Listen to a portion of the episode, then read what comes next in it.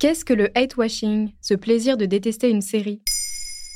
Merci d'avoir posé la question. En décembre 2021, la plateforme de vidéo à la demande Netflix lançait la saison 2 d'une de ses séries les plus populaires, Emily in Paris. Elle raconte l'histoire d'une Américaine venue vivre à Paris et suscite de nombreuses réactions sur les réseaux sociaux. Il y a les fans qui adorent l'actrice principale et la mise en scène dans les rues de Paris, et ceux qui, épisode par épisode, expliquent pourquoi ils trouvent la série nulle ou ratée, tout en la regardant jusqu'au bout. Cette pratique, c'est le hate-watching, ou regarder par détestation en français.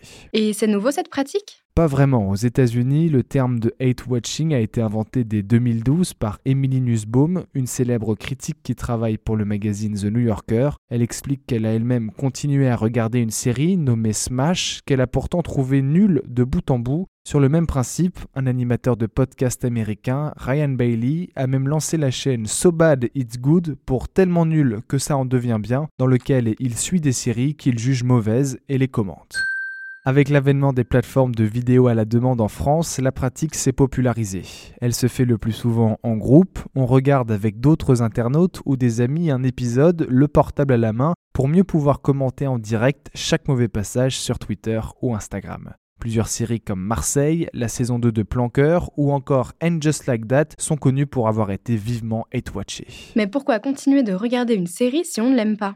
Selon le psychiatre Jean-Victor Blanc, cité dans un article de Télérama paru le 11 juin 2022, le hate-watching est la traduction d'une forme de pudeur face à un avis dominant. C'est en fait une sorte de plaisir coupable, inavouable, qu'on exprime par des critiques. Selon lui, on ne passe pas autant de temps devant une œuvre qui provoque un véritable inconfort. Il y a du plaisir. C'est comme ces tubes qu'on jure ne pas supporter, mais sur lesquels on bat la mesure, contraint de reconnaître qu'ils sont entêtants. Le psychologue et psychothérapeute Stephen Deboulle avance lui d'autres explications dans un article paru dans le Huffington Post en novembre 2019. Pour lui, trouver une satisfaction à regarder une série qui provoque des sentiments négatifs, comme du dégoût ou du mépris, c'est permettre à notre inconscient de libérer des pulsions agressives sans danger.